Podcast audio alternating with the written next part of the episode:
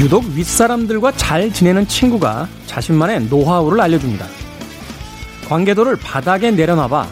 그리고 방향을 살짝 틀어보는 거야. 위에 있는 사람이라고 생각하면 온몸이 짓눌린 듯 무거워지죠.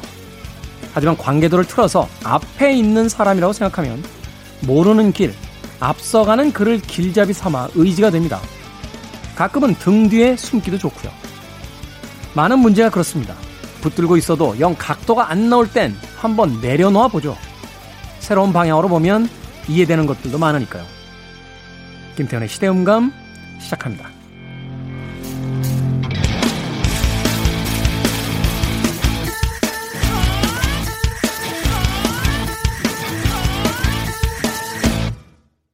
그래도 주말은 온다. 시대를 읽는 음악 감상의 시대음감 김태훈입니다. 그렇죠. 세상 만물 모든 것들을 어느 시점에서 어느 시각으로 보느냐에 따라서 전혀 다른 것이 보이기도 할 겁니다. 우리가 왜 조금 난처한 문제에 부딪혔을 때 쓰는 표현 중에 각이 안 나온다. 이런 표현이 있죠. 우리 공작가가 이 표현을 어디서 들었는지 모르겠어요. 이 표현은 원래 당구장 용어입니다. 그렇지 않습니까? 아, 방송 들으시는 천만 당구 동호회 여러분. 그렇잖아요. 야, 쓰리 쿠션이야. 야, 각이 없는데? 라고 하는, 각이 안 나온다. 당구장 용어인데, 예, 이게 일상에까지 파고들어서 당구를 안 치는 우리 공작가의 귀에까지 들어갔군요. 근데 생각해보면 그 각이 안 나오는 것도 실력이 아주 출중한 사람들은 만들어서 칩니다. 우리가 생각하지 못했던 시점에서 그 공들을 다시 보고 새로운 각들을 통해서 그 공들을 맞추죠. 삶도 그런 것이 아닌가 하는 생각이 들었습니다. 오프닝에서 이야기한 것처럼 수직으로만 돼 있는 조직도를 내려놓고 그것을 약간만 좌측으로 90도만 돌려서 보게 되면 마치 앞에서 리딩하는 사람과 그 사람을 따라가는 또 그 사람들에 의해서 보호받는 사람들의 그림도 충분히 그려질 수 있는 게 아닐까 하는 생각을 해보게 됩니다.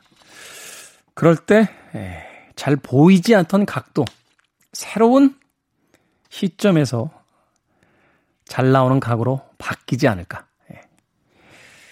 당구 얘기가 나와서 하는 이야기입니다만 안 나오는 각은 한 바퀴 돌리면 됩니다. 대회전으로 돌리면 맞습니다. 꼭 그 한 번만 돌려야 된다라는 고정관념을 버리고 대회전을 치면 전문 용어가 있는데 그 별로 좋은 용어가 아니어서 안 쓰고 우리나라 표현으로 이제 대회전. 대회전으로도 안 되면 한 바퀴 더 돌리면 됩니다. 아무튼 그렇게 각을 만들어내는 우리들의 일상 하루가 됐으면 하는 생각 해봅니다. 그렇죠. 어차피 치러야 될 무엇인가라면 시점을 바꿔보는 것도 좋은 방법이지 않을까 하는 생각이 들어요. 사진을 아주 잘 찍는 분들을 보면 같은 사물을 보고 찍는데도 우리들이 서 있던 위치와는 조금 다른 각도에서 그 사진을 찍을 때가 많으니까 사진을 찍는 것과 삶을 대하는 태도가 비슷하지 않나 생각해보게 되네요. 김태훈의 시대음감, 시대의 이슈들 새로운 시선과 음악으로 풀어봅니다. 토요일과 일요일 오후 2시 5분, 밤 10시 5분 하루 2번 방송되고요. 팟캐스트로는 언제 어디서든 함께 하실 수 있습니다. 자, 아트가폰클이 노래합니다. 인생에 언제나 밝은 면만 보자. Always look on the bright side of life.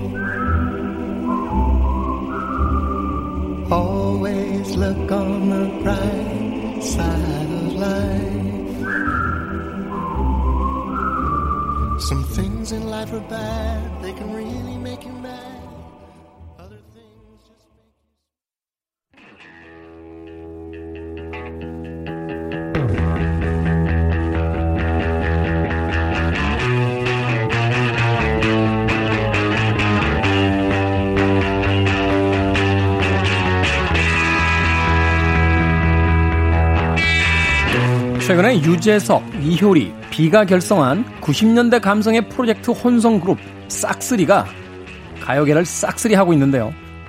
이 싹쓸이 열풍의 가장 큰 이유 중에 하나는 우리 기억 속의 한 시대를 고스란히 담아냈다는 겁니다. 시대를 담은 음악 이야기, 시간을 달리는 음악. 오늘도 김경진 평론가 나오셨습니다. 안녕하세요. 네, 안녕하세요. 싹쓰리 노래 들으십니까? 뭐 의도치 않게 매일같이 듣는 것 같아요. 뭐 틀면 나오니까. 의도치 않게. 네. 90년대 감성을 이제 전하는 거잖아요. 네, 그렇게 뭐 컨셉이 그거죠. 네. 우리는 이 시기에 딴 거 들었으니까 사실 모사트라 이때 너바나 한참 듣고 있었고, 네. 앨리스 인 체인스, 뭐 스톤 템플 파일럿, 뭐 이런 팀들 그랬죠. 그랬잖아요. 머라이 캐리 듣고. 네. 그러니까 이게 감성이라는 것도요. 그 동시대에 너무 튀는 것도 안 좋은 것 같아. 맞아요.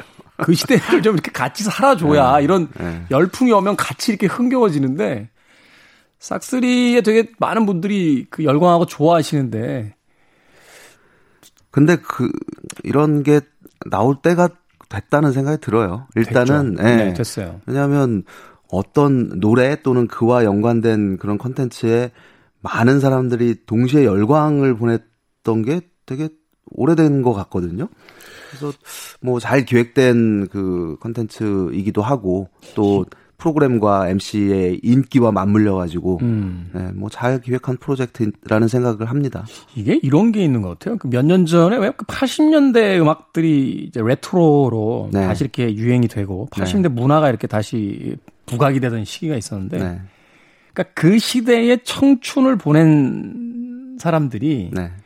한 30대 후반에서 한 40대 중반 정도가 되면 이제 사회적으로 봤을 때 이제 문화예술계에 좀 중심에 가 있고. 그렇죠. 어떤 제작자가 되기도 하고 운영자가 되기도 하고, 네. 이러면서 발언권을 갖게 되면 자기들의 젊은 날의 어떤 그 문화들을 다시 복원하려고 하는 그런 시도들이 있는 것 같아요. 그러니까 그렇죠. 네. 지금 딱 30대 후반, 40대 한 초중반 정도의 그 이 문화예술계 소위 이제 주도 세력들을 보면 바로 90년대 청춘을 다 보낸 사람들이잖아요. 그렇습니다. 딱, 네. 그런 어떤 느낌에, 네. 자신의, 네. 어떤 그 오리진을 다시 한번 끌고 오는 뭐 이런 게 아닌가 하는 또 생각도 드는데. 네. 아무튼 그런 의미로 봤을 때 김경진 씨하고 저는 이제 한참 가도 이제 간 세대다. 이렇게 이야기할 수 있죠. 우린 이제 진짜 끝난 것 같아. 아, 그런 생각이 들어요. 점점. 네. 네. 우울한 이야기로 시작했습니다만, 네. 경쾌한 음악 쪽으로 가보겠습니다. 자, 김태훈의 시대음감, 시간을 달리는 음악. 오늘 만나볼 주인공, 어떤, 네. 아티스트입니까? 네. 8월 16일 하면은 늘 떠올리게 되는 아티스트가 있습니다. 엘비스 프레슬리입니다. 엘비스 프레슬리. 네. 1977년 8월 16일, 42의 나이로 세상을 떠났죠. 너무 일찍 세상을 떠났어요. 네. 어릴 때 음악을 들을 때는 42살에 뭐 세상을 떠났다 하니까 그냥 이러고 말았는데, 네. 우리가 그 나이를 지나고 나니까 너무 일찍 갔다 막 이런 생각이 들고. 그러게 말입니다. 엘비스 프레슬리는 그냥 한마디로 정의가 되죠. 단어 하나로. 킹이라는 단어 하나로. 킹. 네. 뭐 킹 오브 락앤롤 뭐 이렇게 불려왔지만 그냥 팝의 제왕, 뭐 락앤롤의 제왕, 이런 표현으로, 수식어로 불려온 뮤지션입니다. 잠깐만요. 엘비스 프레슬리는 킹 오브 락앤롤이잖아요. 네. 그래서 우리가 이제 록앤롤의 왕 이렇게, 네. 부르는데, 네. 마이클 잭슨은 킹 오브 팝이란 말이에요. 네. 근데 왜 팝의 황제라고 그래요? 팝의 왕이라고 안 하고? 좀 더 존경을 담은 게 아닐까요? 그죠? 좀, 네. 이상하긴 해요. 예, 다시 네. 이야기로 돌아가서. 네, 네. 엘비스 프레슬리는 20세기 대중문화를 그냥 상징하는 아이콘, 이라고 볼 수 있습니다. 네. 근데 굉장히 사실 이 엘비스라는 이 이름이 가지는 위상이 사실 어마어마하잖아요. 근데, 독특한 것이 뮤지션으로서 엘비스 프레슬리가 처음 세상에 등장했던 시기는 1954년입니다. 일반적으로 1954년은 락앤롤이 탄생한 시기라고 보고 있거든요. 네. 뭐 Rock Around the Clock이라는 노래가 나오기도 했고, 그리고 1956년에 완전히 세계적인 스타로 발돋움한 이후로 짧은 기간 반짝 활동을 하다 군대를 가요. 2년 하고 가죠. 그렇죠. 58년도에 네. 군대 가는 거라 하는데. 네. 그리고 군대 갔다가 제대를 하고 나서는 히트곡 몇 곡 내고는 그냥 영화에 몰빵을 합니다. 네. 영화 진짜 많아요. 이게 영화 내용 다 비슷한데 영화 네. 진짜 많아. 커리어가 참 그 독특한 게 영화 그러니까 뮤지션인데 정상에 올랐고 또 음악적으로도 굉장히 인정을 받았고 이랬던 사람이 영화 배우로서 수많은 영화에 출연을 하면서 음악을 등한시했단 말이죠. 네. 그러다가 거의 한 7, 8년 만에 1969년에 그 TV 프로그램을 통해서 컴백을 해요. 뮤지션으로서. 그래서 1968년 그 MBC TV에서 엘비스 컴백 스페셜이라는 프로그램을 통해 그 프로그램이 사실은 이후 90년대에 그 대중음악 씬을 달구었던 소위 그 언플러그드 붐 네. 이거에 어떻게 보면 좀 시초격인 프로그램이라고 할 수 있는데 그게 이렇게 수술 많이 달고 옷에다 네. 약간 뚱뚱해진 엘비스가 네. 그 사실은 어쿠스틱 기타도 거의 못 쳤다는 건데 그렇죠. 그냥 네. 흉내만 냈다는 네. 건데 그 기타 들고 나와서 이렇게 네. 그 구내나로 기르고 노래하는 네. 그 공연이죠. 맞습니다. 네. 네. 그래서 그러고 이제 70년대 초반까지 또 활발하게 활동을 펼치는데 그 당시의 음악은 그다지 인정을 못 받아요. 그리고 이제 뭐 일찍 세상을 떠났는데 사실은 그 엘비스에 대한 어떤 음악적인 평가에 있어서는 많은 사람들이 그 많은 영향을 받기는 했지만 순수하게 그 음악성의 측면에서 엘비스를 과연 위대한 아티스트, 뮤지션이라고 할 수 있느냐라는 퀘스천 마크는 늘 있어 왔습니다. 가장 단적인 사례로 엘비스가 발표한 곡이 한 750곡 정도 되거든요. 네. 근데 본인이 쓴 곡이, 그러니까 작곡가로 이름을 올린 곡이 10곡 정도밖에 안 돼요. 그나마 이제 그 중에서도 예를 들어서 뭐, Love Me Tender 같은 곡은 이미 남북전쟁 시대 때 불린 발라드, 오랄리라는 네. 이 곡을 모티브로 하고 있는 거고, 그러니까 그런 송라이터가 아니라는 사실, 그리고 악기 연주에 능하지 못하다는 사실, 요런 측면으로 인해서 그런 저평가를 받는 부분도 있습니다.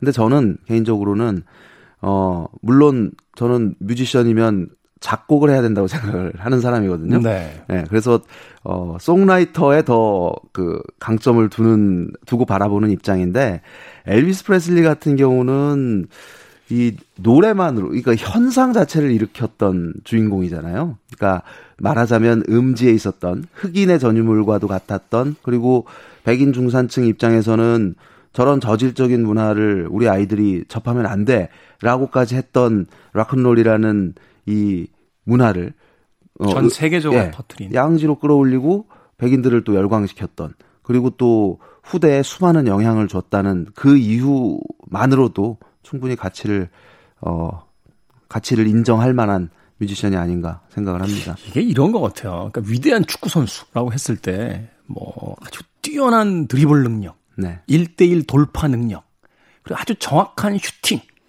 뭐 90분을 계속해서 뛸 수 있는 체력 이런 것들이 다 완성돼 있어야 이제 호나우드나 메시나 과거에 뭐 펠레나 마라도나 네. 같은 위대한 선수다라고 할 수 있는데 옛날에 이탈리아의 그 로시라는 선수 있었어요. 네. 주력도 느리고 드리블도 안 되는데 공이 오는 위치는 기가 막히게 가 있는 거야. 그래서 맨날 골을 넣어. 네. 그러니까 엘비스 프레슬리의 어떤 느낌이 뭐냐면 드리블도 안 되고 뭐 패스 능력도 별로 없는데 아니 중앙선에서건 어디서건 공만 차면 들어가는데 이걸 어떻게 할 거냐는 거죠. 그리고 사실 그 저도 김경진 씨하고 비슷한 의견입니다만 물론 뮤지션이 갖춰야 될 여러 가지 덕목이 있습니다만 그 모든 것을 뛰어넘는 네. 이 로큰롤을 전 세계의 젊은이들에게 퍼뜨려냈고 그렇죠. 한 시대의 문화의 아이콘이 될 수 있을 정도의 어떤 영향력을 가졌다는 것만으로 네. 위대한 아티스트가 아닌가. 그렇습니다. 네. 어떤 분이 그런 얘기 하시더라고요. 이소룡이 좋은 배우가 아니게라고 해서 이소룡이 무슨 배우인가요? 라고 했더니 아니야. 등장만 하면 사람들이 시선을 못 대고 쳐다봐. 네. 더 이상의 배우는 없다라고 네. 이야기하는. 그런 종류의 바로 뮤지션이 엘비스 프레슬리 아닌가 하는 생각이 듭니다. 네, 그렇습니다. 사실은 목소리 자체도 매력적이에요. 전 처음에 엘비스 노래 들었을 때, 어제 밥 딜런 얘기하면서도 그런 말씀 드렸지만, 사실 굉장히 충격을 받았거든요. 이 외모랑 이 음색이 매칭이 안 되는 거예요. 너무나 촌스러워가지고. 이후에 조금 흉내내신 분이 있잖아요. 리 게슬리 같이. 그렇죠. 얼굴은 20대인데 목소리 60대로 나오시는 분. 그래서 그 처음에는 그랬는데 이게 참 노래를 잘한다라고 생각을 이게 든 것이 여러 그 락앤롤 뮤지션이지만 아주 탁월한 발라드가 또 굉장히 많잖아요. 엘비스가 부른 그 발라드 여러 노래들을 들으면서 와 정말 노래 잘하는구나. 매력적인 목소리를 가지고 있구나. 이 바리톤이 참 매력이 있구나라는 생각을 하게 됐습니다. 사실은 그 발라드 때문에 욕을 많이 먹었는데. 그러니까요. 엘비스가 군대 갔다 와서 자꾸 발라드를 내니까 이제 젊은이들이 떠난 거잖아요. 네, 네. 엘비스 변했다고. 그러면서 이제 비틀스 쪽으로 네, 옮겨가게 되는데. 네. 어찌됐건 후대에 대한 평가를 다시 해보면 탁월했던 아티스트다라고 네, 이야기할 수 있을 것 같습니다. 어떤 곡 듣겠습니까? 네, 엘비스 프레슬리가 1954년에 자비를 들여서 싱글을 녹음을 하죠. 이게 이제 엘비스의 그 뮤지션으로서 데뷔한 시점이라고 보는데 그 이 엘비스의 역량을 미리 간파를 하고 전속 계약을 한 제작자가 있었어요. 샘 필립스라는 인물이었는데 자기가 설립한 선 레코드라는 회사에 전속으로 소속을 시키고 싱글을 계속 발표를 합니다. 근데 잘 안 돼요. 그리고 회사가 경영난으로 어려워지게 되고 결국 엘비스는 RCA 빅터라는 메이저 음반사로 옮겨가게 됩니다. 회사 망했는데 저 엘비스는 좋은 데로 갔어요. 그러게요. 네. 그래서 이 RCA에서 처음 낸 싱글이 1956년 1월에 Heartbreak Hotel이라는 작품인데요. 이게 말 그대로 그냥 대박이 나는 거죠. 그래서 이 곡은 원래 그러니까 제목이 Heartbreak Hotel. 그러니까 호텔에서 그 실현당해가지고 호텔에서 그 투신 자살을 한 남자의 이야기에서 모티브 영감을 얻어가지고 작곡된 곡이에요. 그러니까 좀 약간 블루스 기반의 락커빌리 사운드라고 할 수 있는데 엘비스의 이름을 세계적으로 알린 최초의 곡입니다. 200만 장이 팔렸던 작품이고요. 1956년에 예. 200만 장. 그러게요. 예. 이 곡 먼저 들어보겠습니다. 김경진 씨하고 저하고 낸 책 다 합쳐서 한 10,000권 나갔을래나? 1956년에 엘비스 프레슬리가 발표한 오늘날 그의 이름을 대중들에게 새기게 된 그 첫 번째 히트곡입니다. Heartbreak Hotel. Well, since my baby left me, well, I found a new place to dwell. Well, it's down at the end of Lonely Street, that Heartbreak Hotel where I'll be just so lonely, baby. Well, I'm so lonely. I'll be just so lonely, I could die. Although it's always crowded, you still can find some room for broken-hearted lovers to cry there in the gloom. I'll be just so lonely, baby. I'll be just so lonely. I'll be so lonely, I could die.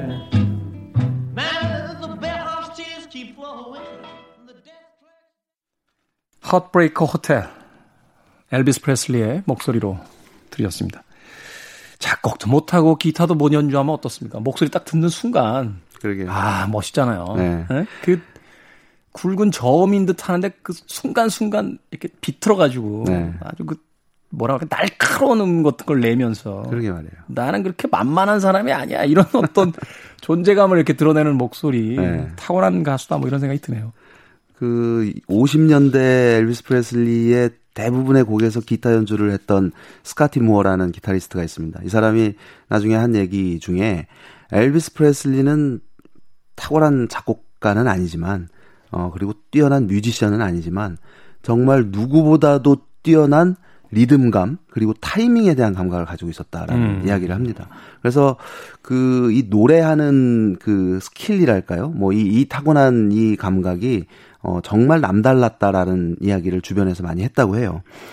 그 엘비스 프레슬리의 대부분의 그 걸작들, 그 히트곡들은 50년대에 몰려 있습니다. 1956년부터 군대 가기 전까지, 네, 58년까지, 네, 그 2년 정도 사이에 굉장한 그 히트곡들을 내놓게 되는데, 예를 들면 56년 그 하운드 독이라는 곡이 나오잖아요. 이 뭐 그 열광하잖아요. 그러게요. 네. 다리 이렇게 그때 뭐라 불렀어요? 개다리 춤. 다리 떠는 그 다리 떨 때 그 50년대 보수적인 미국 사회에서는 너무 충격을 받아서 네. 카메라맨이 상체만 잡았다는 거 아니에요? 하체는 찍지 말라고 해서.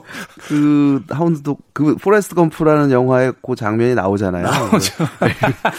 옆집에 네. 옆방에 하숙한 이상한 청년이 있다고 하면서. 네, 그거는 이제 그 나중에 길을 가다가 쇼윈도에서 TV에 등장하는 엘비스의 모습을 이 하운드독을 부르는 네. 그 모습을 보고 엄마가 아예 눈을 가리죠. 이건 아이가 보는 게 볼만한 게 아니야 하면서. 네. 그게 이제 실제 그 당시의 상황이었다고 하는데 이 하운드독을 시작으로 이 곡이 이제 빌보드 1위에 올라서 한 5주 1위를 합니다. 네. 이 곡을 끌어내리고 1위로 오른 게 러브 미 텐더예요. 러브 미 텐더. 그걸 끌어내리고 또 1위에 오른 게 Don't Be Cruel이란 말이죠. Don't Be Cruel. 그러니까 그 자기의 곡 세 곡을 연달아 빌보드 싱글 차트 1위에 올리면서 16주간 1위에 머무른. 그래서 그런 류의 기록이 많지 않습니다. 이후에 뭐 비틀즈가 그랬고, 뭐 머라이어 캐리 정도가 남긴 이제 기록이 그거였는데, 엘비스 프레슬리가 이제 그 당시 이제 이런 곡들을 시작으로 대중적인 성공을, 상업적인 성공을 거둔 수많은 싱글들을 발표를 하는데, 이제 갑자기 이제 군 입대를 하게 되는 거죠. 그래서 그 엘비스가 입대할 때 그 수많은 팬들이 청원을 했대요. 그 연예인 군 면제 뭐 이런 거 관련해 가지고 우리나라 아이돌 팬들이 그렇죠. 하듯이. 예, 예. 그런 이제 신드롬까지 불러 일으켰었는데 사실은 군대 입대한 것도 그 엘비스 프레슬리의 아주 유명한 또 매니저가 있죠. 네, 멤피스 마피아라고. 예, 톰 파커라는 이 참 거구의 그 네덜란드 출신이지만 이제 밀항자로 미국에 들어와서 사후에 밝혀진 네. 거잖아요. 저 불법 체류했다는 그렇죠. 거. 그렇죠. 예, 예. 굉장히 그 사람도 드라마틱한 삶을 살았던 인물이고 그 이야기가 그 영화로 지금 만들어지고 있잖아요. 톰 행크스가 그 파커 대령 그 역할을 맡는다고. 네. 뭐 그거 찍느라고 호주에 갔다가 코로나 걸리고 뭐 그랬던 뉴스도 있었는데. 지금 완치되셨죠. 네. 아내하고 같이 걸려셨다. 네. 네. 어쨌든 그 톰 파커라는 사람이 이 시점에 이 아이를 군대에 보내면 이미지 메이킹이 굉장히 도움이 될 거다. 라는 판단이 있었다고 해요. 사실은 58년도에 공격을 엄청나게 받았어요. 기성세대들에게. 네. 그래서 막 TV 출연 금지시켜야 된다, 그렇죠. 뭐 퇴출시켜야 된다, 네. 막 이러니까. 그래서 군대를 보낸 거잖아요. 그렇죠. 네. 우리 엘비스 착해요. 네. 군대도 가요. 착한 학생, 젊은이에요. 막 이러면서. 그렇습니다. 그래서 이제 그 독일에서 이제 군복무를 하게 되고, 그러고 이제 60년에 제대를 하는데, 제대하기 전에 부대에서 우연히 그 오 솔레 미오 이탈리아 그 나폴리 미뇨라고 하나요? 하여튼 그 19세기 노래인 오 솔레 미오를 듣게 돼요. 그래서 이 노래 괜찮은데라고 생각을 했고 바로 이제 퍼블리셔 자기 그 출판업자에게 연락을 합니다. 요걸로 곡 하나 냈으면 좋겠다고. 그래서 그 출판업자가 작사가를 바로 섭외해서 30분 만에 가사를 써서 완성한 노래가 It's Now or Never. 라는 곡입니다. 이 곡 아마 들어보시면 어디서 들었던 곡인데라는 그렇죠. 생각을 네. 하시게 되는 게 바로 네. 그 이탈리아의 유명한 민요의 네. 어떤 가락이 있기 때문에. 네. 그 뭐 음악 교과서에서도 나오고 했던 노래잖아요. 근데 It's Now or Never라는 이 노래가 엘비스 프레슬리의 모든 싱글을 통틀어서 가장 많이 팔린 싱글이 돼요. 2,500만 장이 팔렸다고 합니다. 어마어마하죠. 엄청나네요. 네. 이 당시에는 사실 통계도 그렇게 정확하지 않았을 텐데 이게 통계가 잡힌 것만 2,500만이라는 네. 거잖아요. 네. 그래서 제대하자마자 발표한 싱글로 정말 화려하게 컴백을 했던 거고 그 군대를 갔다 와서도 공백기가 있었어도 엘비스의 이 위대함은 계속된다라는 모습을 이 곡을 통해 보여줬다고 할 수 있죠. 이 톰 파커 매니저가 참 잘 보낸 게 엘비스 프레슬리 이렇게 연구해 보시는 분들은 아시겠습니다만 가수로서 찍은 사진보다요 이 2년 동안 군대에서 찍은 사진이 더 많아요. 그러니까 사진을 어마어마하게 찍어가지고 계속 이제 홍보를 한 거죠. 이렇게 착실히 군 생활하고 그렇죠. 있다. 뭐 엘비스는 세상을 그렇게 위험하게 만드는 청년이 아니다. 막 이러면서 그러니까 제도에 순응하고 기성세대의 어떤 그 가치관에 결국 반하지 않는 젊은이다. 그러게요. 네. 사실은 이때 많은 젊은 팬들이 떠났잖아요. 그렇습니다. 엘비스에게 네. 배신감 느끼고 네. 떠나게 되는데 어찌됐건 상업적으로는 그 이후에도 계속 승승장구하게 되는. 그렇습니다. 네. 네. It's now or never. 이 곡 듣고 올까요? 네.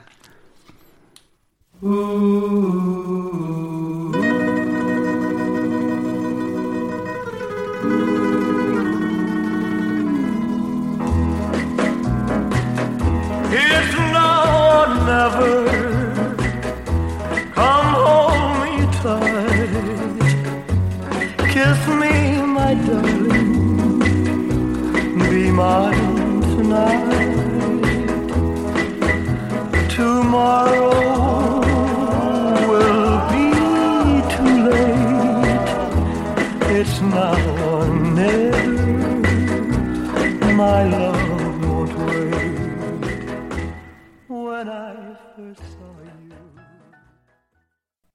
It's Now or Never.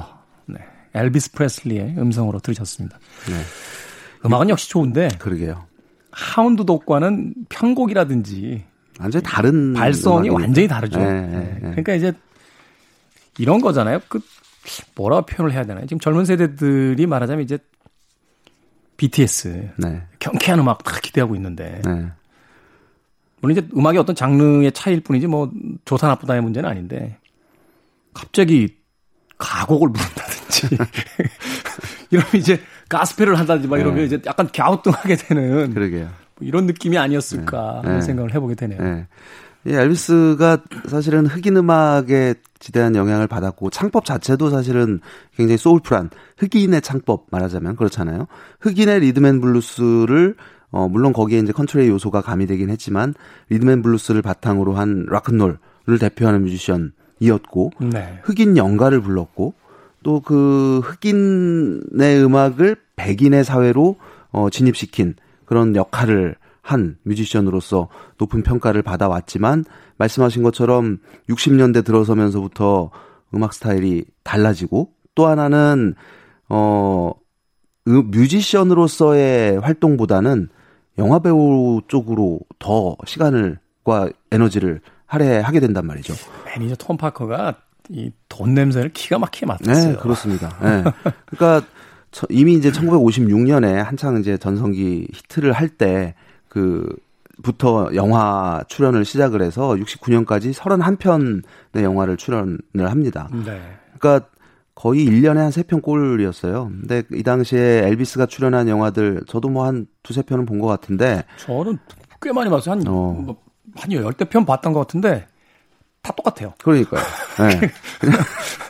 그냥 가난한 청년이만 이제 야심이 있고 그러다 어떤 착한 여자를 만나면서 이제 그 발라드 한 2곡, 떼창 한 3곡 이렇게 부르다가 마지막에 무슨 뭐 요트 경기하는 뭐 것도 있었고 네. 뭐 하여튼 뭐 그래서 결국은 해피엔딩 뭐 이런 거예요 다. 그렇죠. 네. 그래서 그 이 당시에 발표된 앨범들도 당연히 다 사운드 트랙일 수밖에 없습니다. 그래서 엘비스가 발표한 정규 스튜디오 앨범이 25장이에요. 그리고 사운드 트랙이 19장입니다. 아, 그러니까 대단하네요. 이 44장이라는 정규 앨범 중에 거의 반이 OST라는 거죠. 그래서 그 이미 이제 60년대라는 시기는 히피의 시대가 막 다가오고 있고 또 자유와 또 이전 50년대 그 비트 세대로부터 영향받은 그 젊은이들의 이상은 높아져만 가고 있었고 비틀즈가 등장을 하고 락 음악이 급진적으로 발전을 하고 있던 무렵인데 엘비스는 저예산 영화에 출연해서 그냥 말 그대로 다른 그 제3자 입장에서 보면 뭐 저기서 왜 노닥거리고 있는 거지 같은 그런 느낌 뮤지션인데 저런 스타가 음악적인 발전을 꾀하는 것이 아니라 다른 쪽으로 이제 에너지를 쏟고 있단 말이죠. 그래서 사실은 대중으로부터 조금씩 멀어져 가게 됩니다. 하지만 상업적인 성공은 계속 거두고 있었죠. 워낙 그 팬들이 10대 특히 여성 팬들이 엘비스가 나오는 영화의 완성도와 무관하게 열광을 했으니까. 사실은 그런 상상도 해봐요. 엘비스 프레슬리가 우드스탁에 올랐다면 어떤 느낌이었을까. 그렇죠. 사실은 네. 저항의 어떤 시대의 첫 기수였고 아이콘이었는데. 그러게요. 그 이후에 이제 바톤을 받은 다른 이제 뮤지션들에 의해서 그것이 이제 본격화되기 시작했고 오히려 네. 엘비스는 변절자로 이제 낙인 찍히면서 네. 당시의 젊은이들에게 이제 배척되는 네. 물론 이제 소녀 팬들이 굉장히 열광하긴 했습니다만. 네. 그러게요. 그래서 뭐 영향을 엄청나게 많이 줬죠. 수많은 우리가 알고 있는 이름들이 엘비스 프레슬리 덕분에 나도 저렇게 락앤롤 스타가 되고 싶어 이런 꿈을 가지고 음악을 시작을 했고 뭐 대표적인 인물이 존 레논, 폴 맥카트니 이런 사람들이잖아요. 그 엘비스가 이제 아까 말씀드렸던 것처럼 1968년에 NBC TV를 통해서 무대로 다시 복귀를 합니다. 그리고 이때부터 더 활발한 본격적인 이제 음악 활동을 다시 시작을 하게 되는데 이 무렵에 등장한 그 히트곡들이 그다지 많지는 않지만 엘비스의 모든 디스코그래피를 통틀어서 굉장히 빛나는 곡들이 또 몇 곡 등장을 하죠. 네. 그중에 하나가 1969년에 발표된 Suspicious Minds라는 곡입니다. 노래 아주 경쾌하죠. 네. 네. 그 마크 제임스라는 싱어송라이터가 이제 처음 불렀던 곡인데 엘비스가 이제 히트를 시켰습니다. 사실 당시는 그 사이키델릭 시대가 막 저물어 가면서 락이 한 그 레벨 더 업그레이드가 된 그랬던 시대예요. 근데 이 Suspicious Minds 같은 경우는 물론 뭐 본격적인 락 음악이라고 할 수는 없지만 엘비스가 할 수 있는 락앤롤 가수로서 엘비스가 표출한 팝과 또 어떤 오케스트라와 이런 사운드의 아주 적절한 조합을 이룬 곡이다라는 평가를 받은 바 있습니다. 이 곡 들어볼게요. 1969년에 발표된 Suspicious Mind입니다.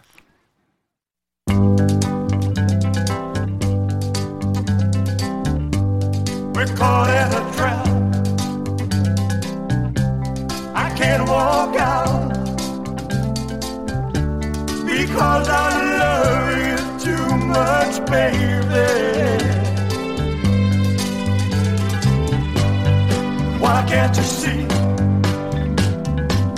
What you doing to me when you don't believe a word I say?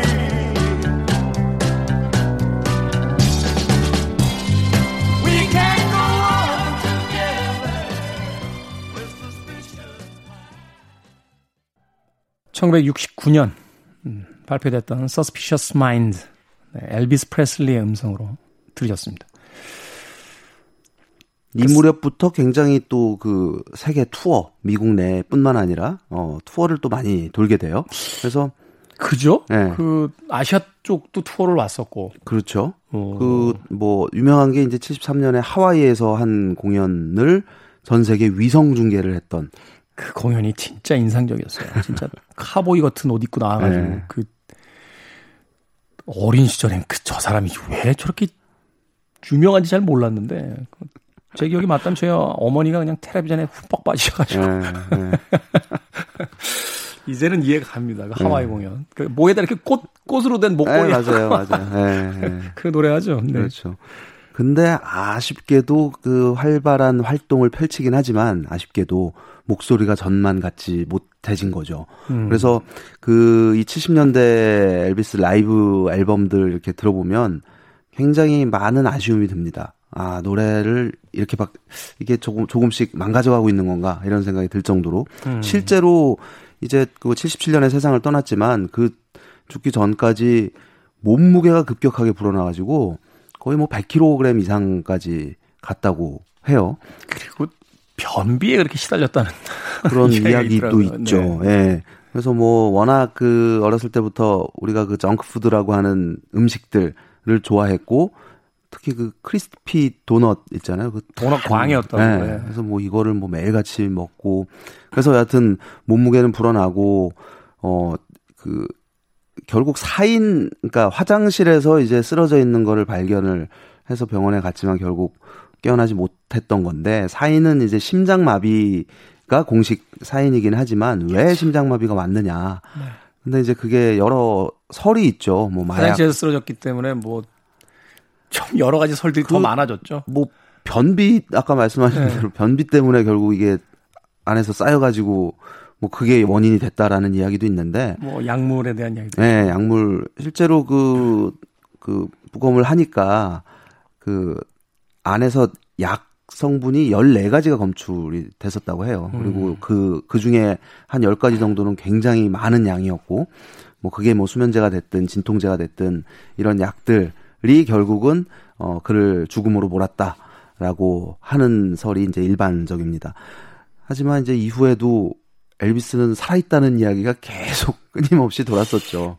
엘비스가 살아있다, 뭐 우주인에게 납치됐다, 원래 우주인이었다, 뭐 그래서 엘비스 기일이 되면 이렇게 그 미국인들한테 이야기 들어봤더니 독립기념일 이후에 제일 큰 축제는 엘비스. 기일 축제라고 전국에서 막 엘비스 분장하고 축제 벌인다고.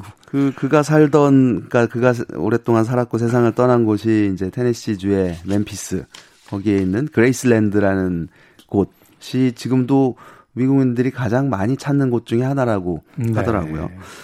오늘 마지막으로 준비한 곡은 1972년에 발표한 곡인데요. An American Trilogy라는 곡이에요. 네. 제목처럼 미국 3부작인데, 왜 미국 3부작이냐면 19세기 때 불렸던 노래 3곡을 엮어가지고 한 곡으로 만든 곡입니다. 이게 이제 컨트리 가수인 미키 뉴버리라는 사람이 그 곡들을 모아서 이 아메리칸 트릴로지라는 곡으로 발표를 했었는데, 이걸 이후에 엘비스가 자기 공연에서 여러 번 노래를 하고 그러면서 또 인기를 얻게 된 작품입니다. 그 곡들이 재밌습니다. 딕시라는 곡이 있어요. 딕시. 딕시랜드라고 하면은 미국의 남부 주들을 일컫는 말이잖아요.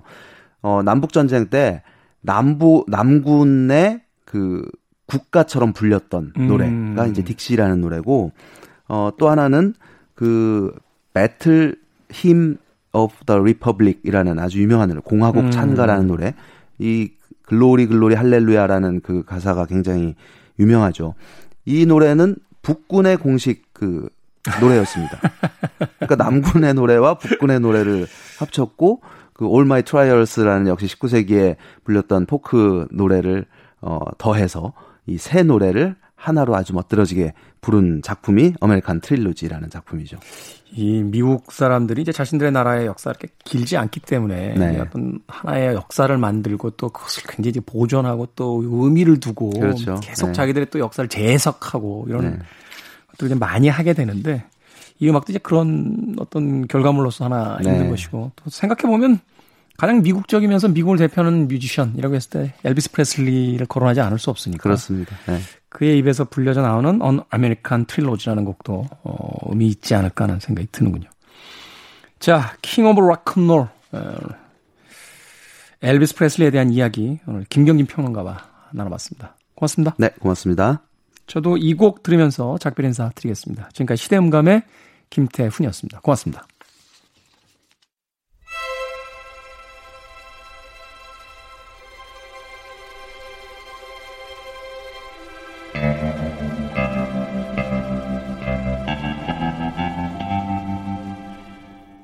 Oh, I wish I was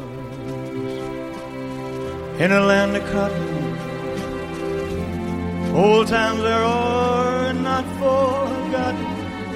Look away, look away, look away, Dixieland.